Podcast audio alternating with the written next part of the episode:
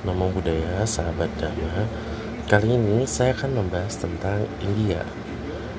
India itu suasananya di sana tuh enak ya, atmosfernya tuh enak. Terus di sana tuh kayak waktunya tuh kayak berhenti gitu, semua orang praktik sana.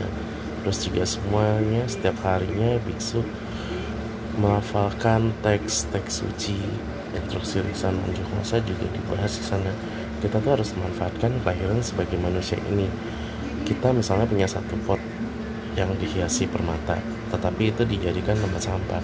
Nah ibarat tubuh manusia ini adalah kita tuh seperti permata. Bahkan permata pengabul harapan pun lebih dari itu. Jadi kita manusia ini sangat sempurna sangat mulia gitu karena memiliki delapan bebasan dan sepuluh peruntungan jadi kita harus memanfaatkan tubuh manusia ini karena tubuh manusia ini bisa mencapai kebudahan loh.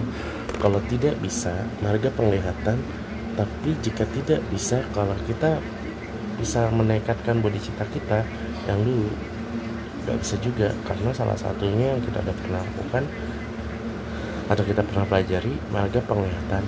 Itu melihat langsung sunyata. Nah minimal tuh satapana dengan marga penglihatan itu udah tidak ada keraguan lagi terhadap Buddha dan Sangga atau Triratna ya sebenarnya kita bisa mencapai Buddha masalahnya kita suka menunda-nunda bener sih itu memang betul.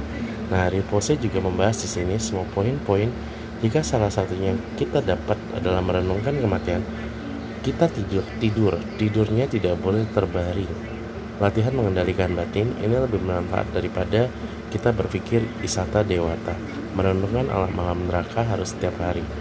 Nah lalu kita ada minum teh terus ada pembagian uang gitu dan kita di sana juga ada tehnya itu kalau menurut pembicara dulu ya ada teh susu dan teh asin yang dari mentega. Nah itu salah satunya yang di India sana. Terima kasih. Namo sayang di budaya namo budaya